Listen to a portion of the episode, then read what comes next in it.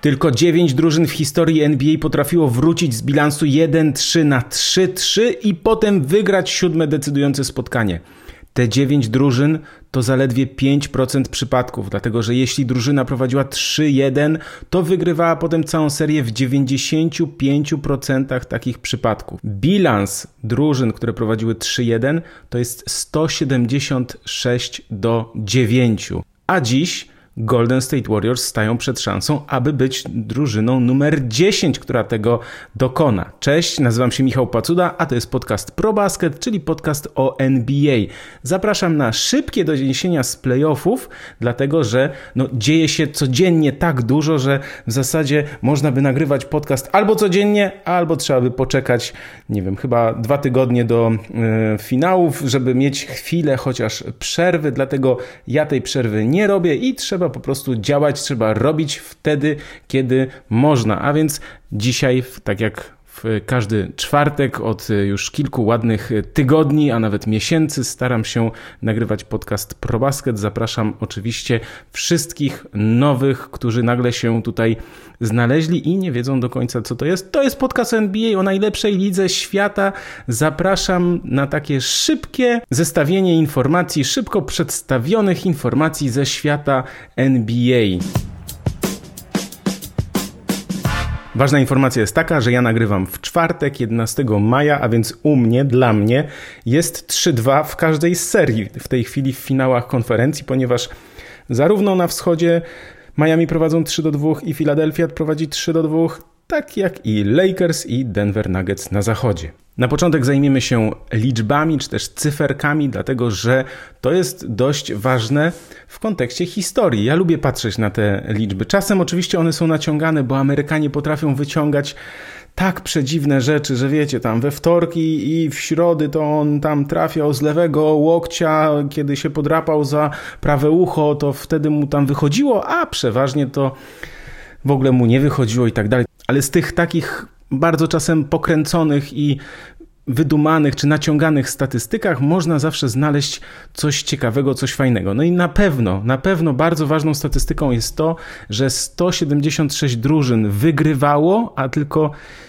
9 potrafiło przełamać to, kiedy drużyna prowadziła 3-1, bo liczone od 1984 roku, kiedy w playoffach NBA jest grane są 2-2-1-1-1, czyli 2 mecze u siebie, potem 2 mecze na wyjeździe, ta drużyna wyżej rozstawiona i tak dalej. Wiemy, o co chodzi, więc to jest bardzo ważne. Słuchajcie, w kontekście Golden State Warriors, którzy wygrali z Lakers u siebie, bo przegrywali 1-3, teraz jest 2-3 i mecz numer 6 jest w Los Angeles. I to jest super, ultra, mega ważny mecz dla obu drużyn, dlatego że jeśli Los Angeles Lakers tego nie wygrają, no to najprawdopodobniej nie wygrają całej serii, dlatego że zamknięcie serii w 7. mecz na wyjeździe to jest bardzo, bardzo, bardzo, bardzo trudne, żeby wygrać. Poza tym jest takie przełamanie, bo to,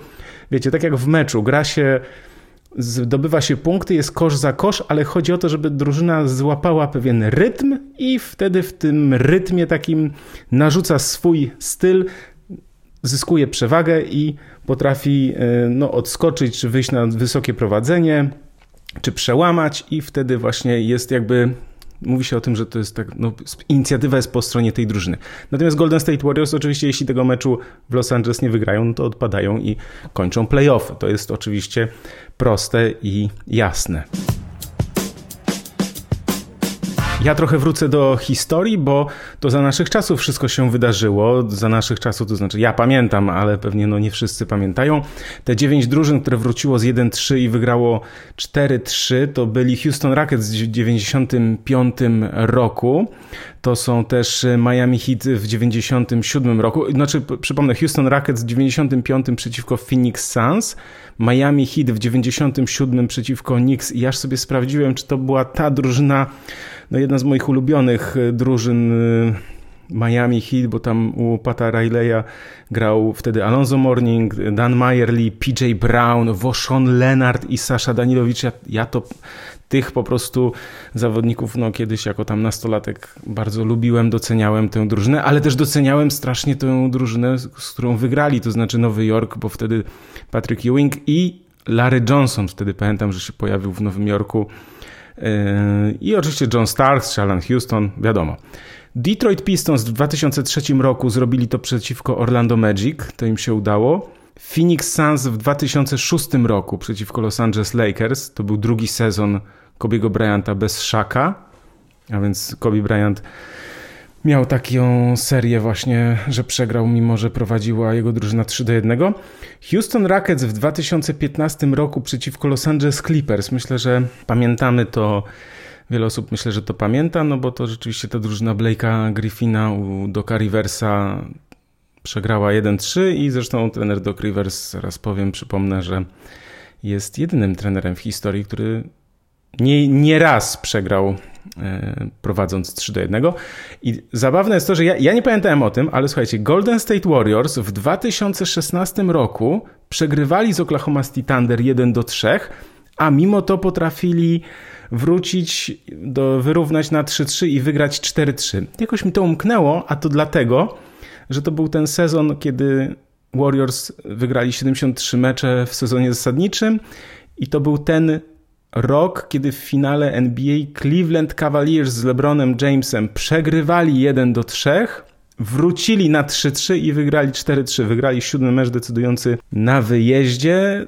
Jest jeszcze jedna drużyna, która zrobiła to dwukrotnie w 2020 roku, ale to jest, myślę, że to trzeba troszkę tak jakby z gwiazdką traktować, dlatego że w 2020 roku to były te play-offy w bańce, w sierpniu grane, kiedy Denver Nuggets wtedy z 1-3 wygrali z Utah Jazz, a potem z 1-3 wygrali z Los Angeles Clippers. Tylko że no, to było w bańce, więc jakby trochę, oczywiście, że ta kolejność i fakt, że się przegrywa 1-3 jest, tylko że te mecze no nie były takie na wyjeździe i u siebie, tak? No, wszyscy grali jakby, było tak samo, no więc powiedzmy, że to jest, tutaj należy, jeśli chodzi o otoczenie, tak? O doping kibiców i tak dalej, więc tu myślę, że trzeba wziąć to po prostu pod uwagę.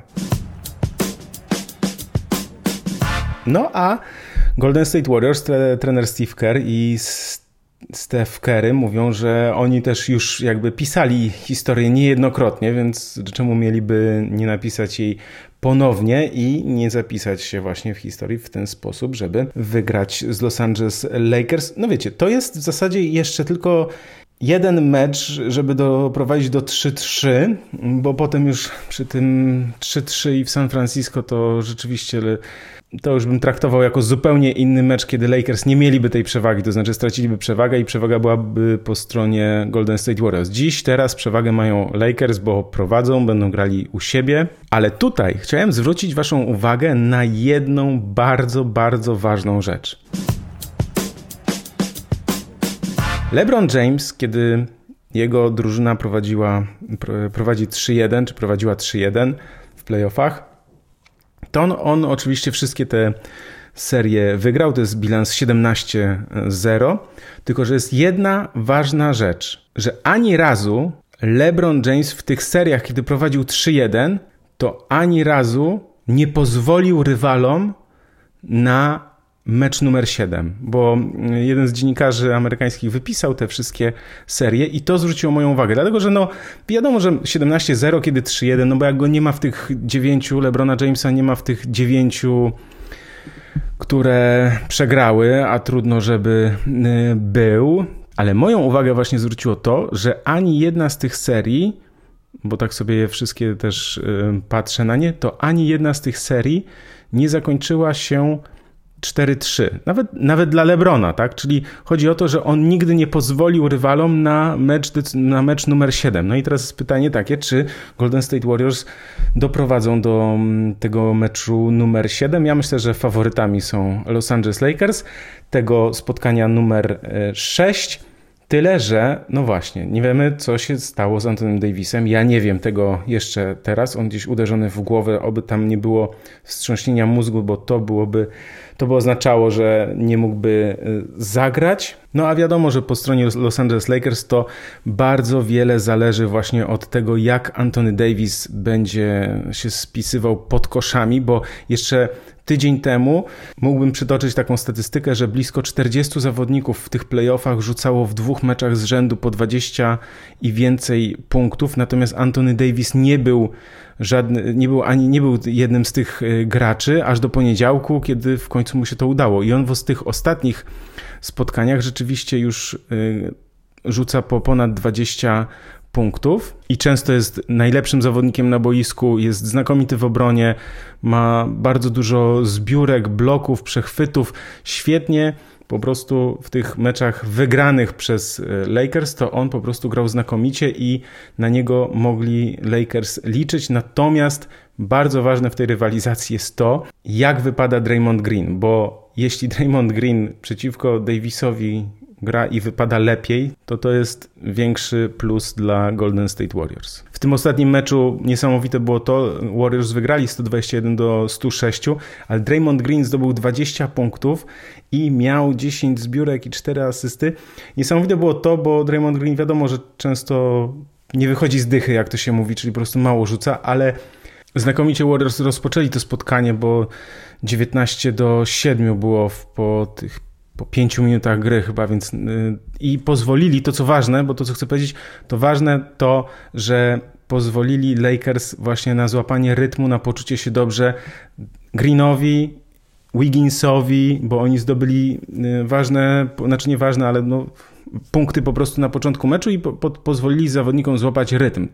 Tak jak potem Jordan Poole też wszedł i od razu jakieś tam punkty zdobył, więc już poczuł się lepiej, poczuł się dobrze, bo to jest ważne, jak dany zawodnik wchodzi w mecz. Więc jak oczywiście nie za każdym razem się to kończy zwycięstwem, ale często jest właśnie tak, że jak uda się na początku dobrze wejść w spotkanie, zdobyć parę punktów, to ci zawodnicy potem czują się zdecydowanie lepiej i grają zdecydowanie lepiej na wyjazdach, ale też oczywiście dużo łatwiej gra się we własnej hali niż na wyjazdach i to wiemy i to zresztą Golden State Warriors udowodnili w sezonie zasadniczym, że oni na tych wyjazdach grać nie potrafią, aczkolwiek w playoffach no już jest jakby troszkę inaczej. Los Angeles Lakers mogli liczyć w meczu numer 4 na Lonniego Walkera, zawodnika, który ostatnio siedział bardzo dużo na ławce, a teraz wszedł, dostał szansę, no i zdobył 15 punktów w czwartej kwarcie.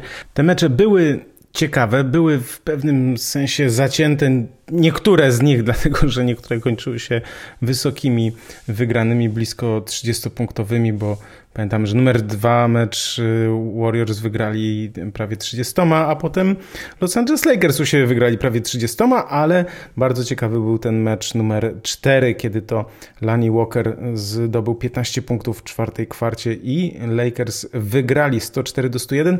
Ja może nie będę analizował i opowiadał o tym, co się działo, tylko może o tym, co jest ważne, jakie są czynniki ważne, na co zwrócić uwagę. Bardzo ciekawy mi się wydaje to, że trener Steve Kerr musi kombinować, tak się domyślam, że Kevon Looney gra mniej, ponieważ uznano, że nie jest w stanie przeciwstawić się Davisowi, że to ustawienie, kiedy Warriors wychodzą piątką dużo niższą, jest lepszym rozwiązaniem dla Warriors, co wydaje się dziwne. Oczywiście trzeba wziąć pod uwagę to, że Kevon Looney tam po pierwszym meczu się okazało, że on jest chory, czy że gra z chorobą, z gorączką i tak dalej. Natomiast teraz wypuszczanie Gary'ego Paytona w pierwszej piątce w pewnym sensie wydaje się dziwne, a z drugiej strony jak się patrzy, to jest to też często skuteczne to granie tym niższym składem, dlatego że wtedy Anthony Davis musi wychodzić wysoko do Draymonda Greena, a jak Looney gra w ataku, no to wtedy Davis może być w tej strefie podkoszowej, więc rozumiem, że to jest takie założenie, że trudno, nie możemy liczyć na zbiórki w ataku Kevona Looney'ego, ale możemy za to wyciągnąć Anthony'ego Davisa spod kosza. To jest, jak rozumiem, taka taktyka, natomiast czy ona się sprawdzi w tym meczu numer 6 ponownie, no to zobaczymy. Lakers będą grali u siebie. LeBron James wie, że musi to wygrać, bo potem mecz numer 7 będzie bardzo trudno wygrać, to Warriors będą faworytami, więc jestem bardzo ciekaw. W piątek w nocy to spotkanie i no zobaczymy, co się wydarzy. Chciałbym Wam polecić wielką wyprzedaż w oficjalnym sklepie Nike, dlatego że to największa wyprzedaż w oficjalnym sklepie Nike w tym roku, bo jest ponad 6000 produktów objętych promocją i ta promocja polega na tym, że zarówno na produkty już przecenione, jak i te, które nie są przecenione, jest 25% rabatów po wpisaniu kodu rabatowego.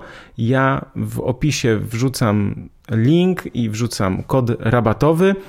Jest ponad 6000 produktów, których cena się obniży o 25%, natomiast 2000 z tych produktów ma już wcześniej obniżoną cenę, więc naprawdę można znaleźć bardzo dużo. Są Jordany, Six Rings zamiast...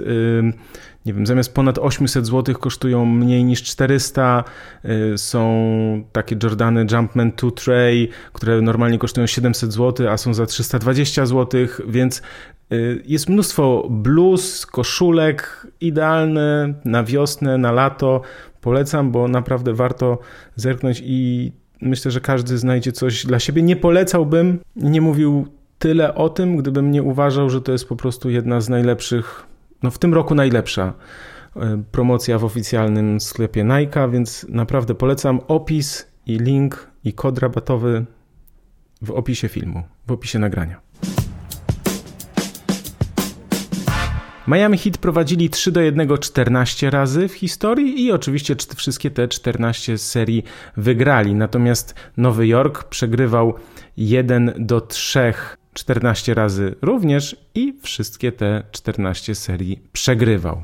Miami Heat, podobnie jak Los Angeles Lakers, prowadzili 3-1 i ten mecz numer 5 rozgrywany był dla nich na wyjeździe, a więc rozgrywany był w Nowym Jorku, no i nowojorczycy wygrali, doprowadzili do stanu, kiedy to Heat prowadzą już tylko 3-2, ale teraz Miami Heat będą mieli mecz u siebie, czyli mają przewagę własnego boiska. Mogą to spotkanie zakończyć w Miami. Tę serię oczywiście. Dla mnie jedna rzecz jest niesamowita, to znaczy to, jak beznadziejni byli Miami Heat w sezonie zasadniczym. Już to mówiłem przed tygodniem i to, jak znakomicie grają w tych playoffach. Wydawało mi się, że przeciwko Milwaukee Bucks to trochę szczęścia, trochę zbiegów okoliczności, ale nie.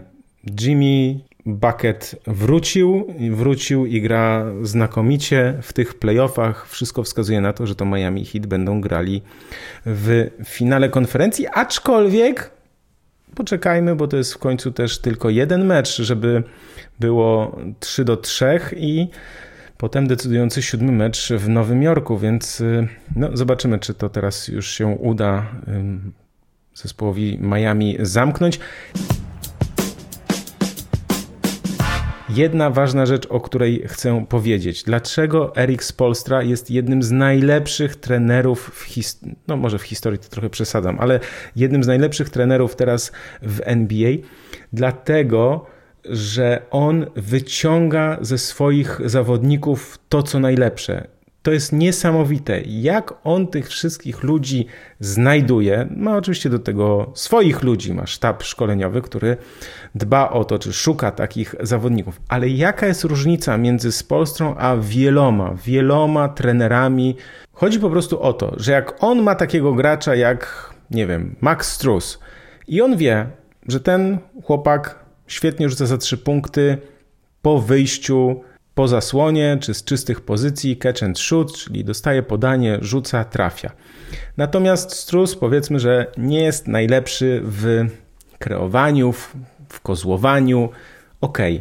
I teraz tak, on wie, trener Spoelstra wie, że jego rolą jest to, aby Strus jak najmniej kozłował, a jak najwięcej rzucał z tych pozycji, które umie, z których trafia, z których potrafi, z których czuje się najlepiej. Czyli trener Spoelstra wie, że jego zadaniem jest też wprowadzenie czy doprowadzenie do sytuacji swoich zawodników, aby oni byli w tej swojej strefie komfortu, czyli żeby oni wykonywali rzeczy, które potrafią, w których czują się najlepiej Czyli mówiąc krótko, jeśli jest sytuacja taka, że nie wiem, Max Strus zakozował sobie 2 razy piłkę w nogę i musi usiąść na ławce, bo trener zmienia, bo no, nie nadajesz się chłopie, popełniasz stratę, to Spolstra wie, że jego zadaniem nie jest to, żeby udowodnić zawodnikowi, że on nie potrafi grać, czyli nie potrafisz grać, słuchaj, tu 2 straty żeś zrobił, siadaj na ławę, w ogóle, no nie wiem, chyba do NBA się nie nadajesz. Nie, on wie,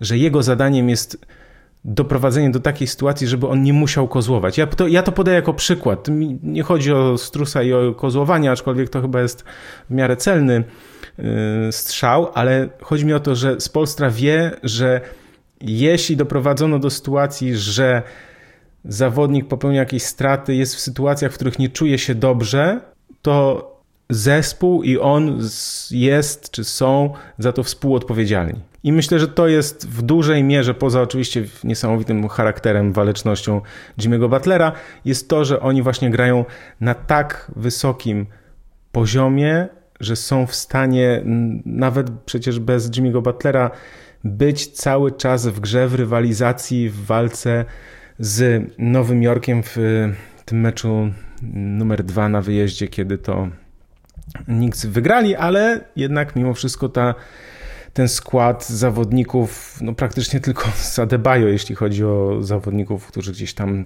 coś znaczą, powiedzmy więcej w NBA, bo przecież nie ma jeszcze Tylera Hero, który jest kontuzjowany. Ostatnio Jalen Brunson i Quentin Grimes grali po 48 minut. Trener Thibodeau jest znany z tego, że swoich zawodników wykorzystuje, eksploatuje bardzo mocno, no ale to jest nóż na gardle tak naprawdę nowojorczyków był, więc ja bym się spodziewał, czego ja się spodziewam? Ja się spodziewam jednak mimo wszystko walki ze strony zespołu z Nowego Jorku, aczkolwiek no na dziś wydaje mi się, że Miami Heat są w takim gazie i z takim charakterem i też te 2 mecze w Miami pokazały, że tam jest, no sędziowie pozwalają na bardzo dużo. Ja tak powiedziałem, napisałem na Twitterze, że fajnie, że tutaj mamy takie zapasy, trochę powrót do lat 90., tylko że sędziowie muszą trochę zacząć gwizdać w obie strony oczywiście. Ja nie mówię tego jako kibic jednej z tych drużyn. Nie, chodzi o to, że w obie strony jednak powinni gwizdać to, co zawsze, to, co nas przyzwyczaili w sezonie, bo tam siekiery i po prostu masarnia była straszna, szczególnie na początku jednego z tych meczów, potem się troszkę gdzieś to wyrównało. W każdym razie zacięta rywalizacja. Jeśli ktoś ma to wygrać dla nowojorczyków, to musi to być Jalen Brunson, bo przy wsparciu Juliusa Randla, no tak by się przydało, ale to wiem, no może być bardzo, bardzo trudno i tak wszyscy się szykują już na finał konferencji Philadelphia przeciwko Miami Heat. To jest bardzo ciekawe i jestem bardzo ciekaw, czy w którejś z tych par właśnie nie będzie jednak mimo wszystko zaskoczenia. Przejdźmy teraz do pary Boston Celtics Philadelphia 76ers, bo tam zaskakujące wyniki. Naprawdę pierwszy mecz ku zaskoczeniu chyba wszystkich, bez Joela Embida po znakomitej grze Jamesa Hardena wygrywają Sixers.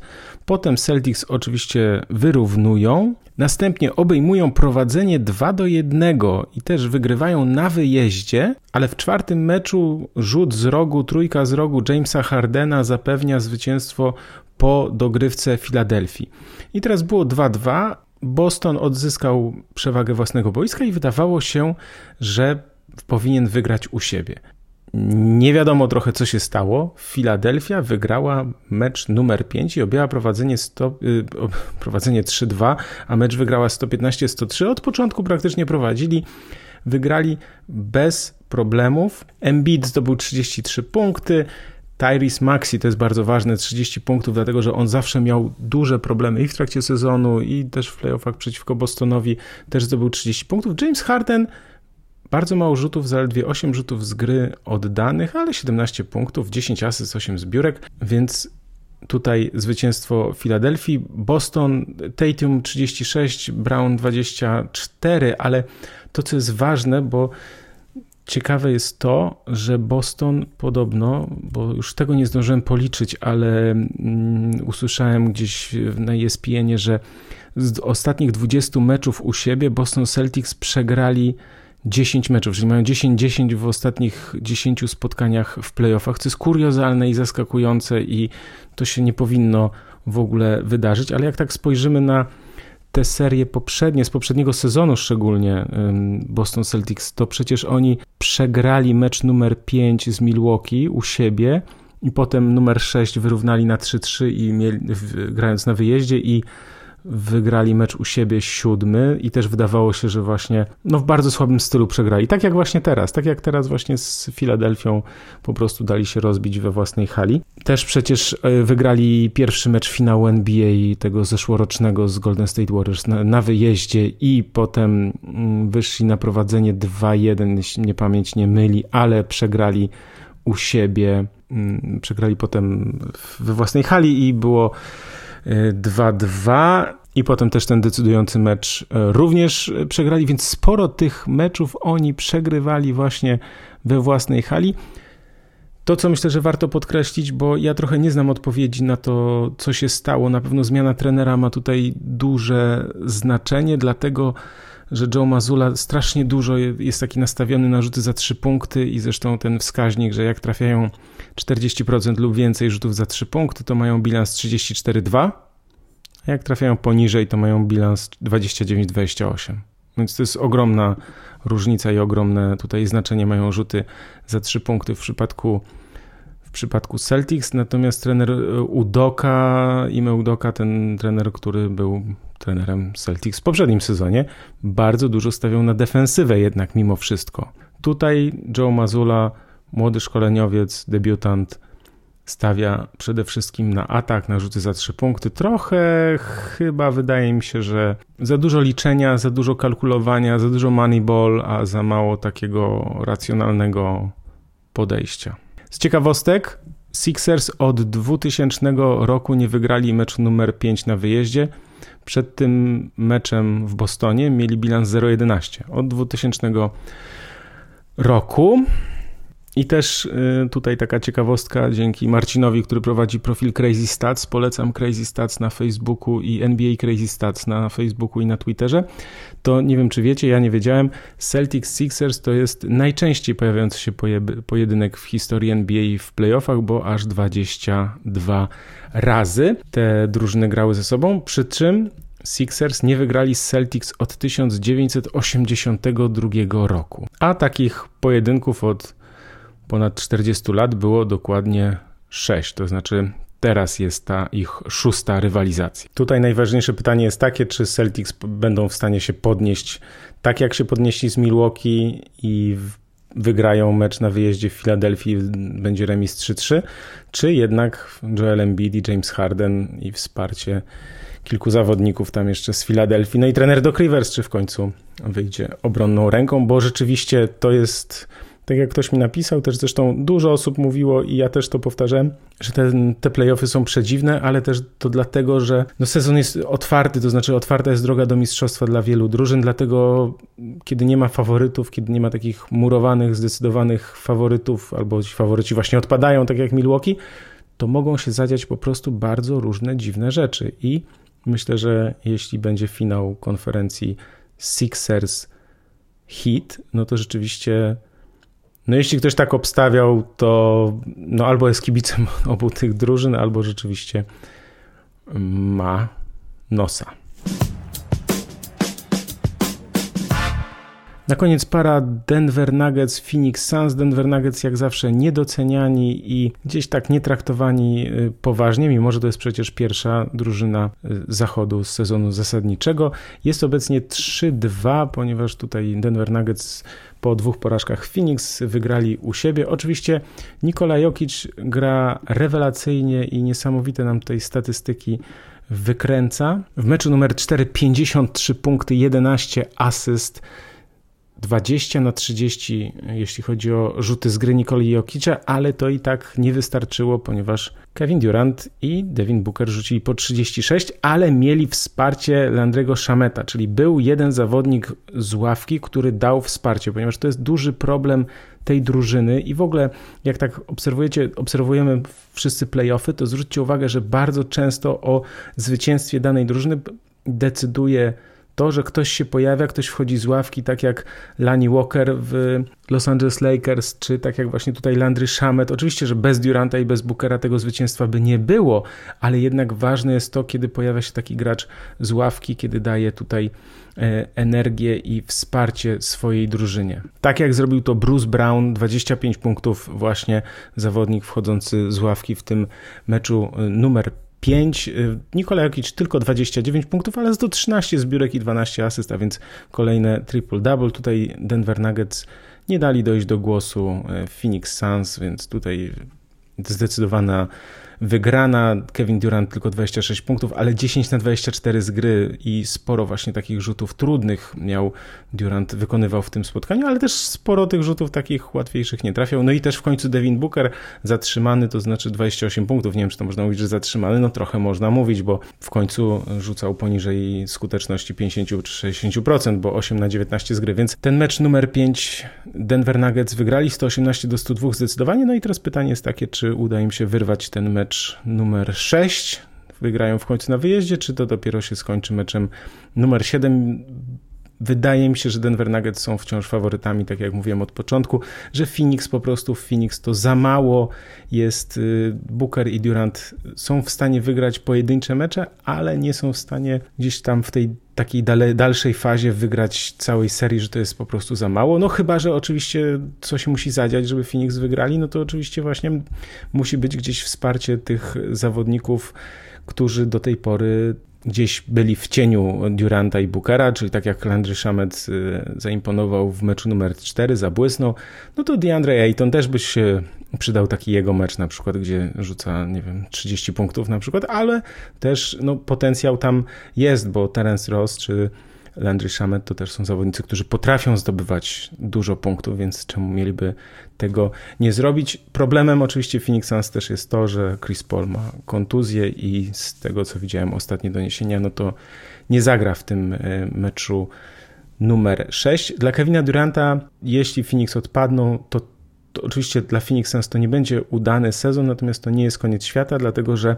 dla nich najważniejsze jest to, żeby wygrać mistrzostwo z Durantem w tym, w kolejnym lub za 2 lata sezonie, bo no gdzieś tam to jest to takie okienko, więc pytanie jest takie po prostu, jak ten zespół, znaczy, że inaczej, że ten zespół należy ocenić czy podsumować gdzieś za rok, za 2 lata, kiedy Durant będzie już tutaj pełne 2 sezony miał w Phoenix i wtedy będzie można do końca tak podsumować i ocenić, bo no bo wiecie, dużo się może zadziać, może dojść jeszcze do jakichś transferów, mogą zawodnicy z wolnego rynku przyjść tutaj, chcieć przyjść i zagrać w Phoenix, to jest też bardzo ciekawe, no ciekawe też oczywiście, co się zadzieje dalej z Chrisem Paulem, bo rzeczywiście tutaj już ten wiek daje o sobie znać. To był podcast ProBasket, podcast o NBA. Ja nazywam się Michał Pacuda. Bardzo dziękuję, że byliście ze mną dzisiaj. No te play-offy są takie szybkie, tak się to wszystko zmienia, że tyle na ile mogę to nagrywam i staram się być na bieżąco. Oczywiście zapraszam każdego dnia, codziennie rano, w weekendy o 8, w tygodniu o 7, żeby sprawdzić wyniki na probasket.pl. No i przypominam też o takiej możliwości zakupów w oficjalnym sklepie Nike. Link w opisie daję i kod rabatowy, dlatego że to jest naprawdę bardzo, bardzo dobra okazja. I jeszcze mam taką ciekawostkę, że we wtorek, w najbliższy wtorek, 16 maja o godzinie 16 w budynku SGH w Warszawie, w budynku C dokładnie, w alei, to jest Aleja Niepodległości 128, sala 1B. O godzinie 16 będzie takie, no nie wiem jak to można nazwać, takie spotkanie ze mną, ja mam taki mój troszkę wykład o sporcie, o mediach sportowych, o marketingu, o współpracy mojej z Jeremim Sochanem, o marketingu, o PR-ze, także jeśli kogoś to interesuje, ja napiszę dokładny adres i godzinę w opisie, także też zachęcam, na Twitterze na pewno będę pisał, czy tam się nic nie zmieni, więc jeśli ktoś chciałby sprawdzić, to też oczywiście zachęcam, czyli w najbliższy wtorek o 16:00 na SGH, a o 17:30 po mnie będzie Gabriel Rogaczewski z Kanal Plus i on opowie o walce o koszykówkę w mainstreamie, nazwijmy to, czyli Gabryś, który pracuje w Kanal Plus, komentuje mecze, prowadzi Basket Office, więc takie tutaj będzie nasze koszykarskie spotkanie. O 19:00 Michał Kucharski opowie o streetballu, czyli o koszykówce 3x3, więc to w najbliższy wtorek, zachęcam, zapraszam. Nie trzeba być studentem, można być już absolwentem albo nawet po prostu nie studiować na SGH-u czy gdzie indziej, tylko po prostu można sobie też przyjść na takie spotkanie, można przybić piątkę, można zadać jakieś pytanie, tylko może pytanie o NBA to gdzieś tam na koniec, ale w czasie, nazwijmy to, rozmowy, to skupmy się na tych rzeczach najważniejszych. No i też oczywiście, jeśli ktoś się wybiera, to proszę dać mi znać w jakiś sposób, może mailem redakcja@probasket.pl, i jeśli ktoś miałby na przykład jakieś ciekawe tematy czy pomysły na tematy, o czym ja mogę opowiedzieć, to jest dla mnie zawsze najważniejsze, największą ma wartość to, kiedy mogę odpowiedzieć na jakąś czyjąś potrzebę, czyjeś pytanie, zastanowienie, jakiś taki temat, który moglibyśmy sobie tutaj wspólnie też przegadać. No i nic, dziękuję bardzo, zapraszam na kolejny podcast ProBasket za tydzień, a dziś to już wszystko. Pozdrawiam, cześć.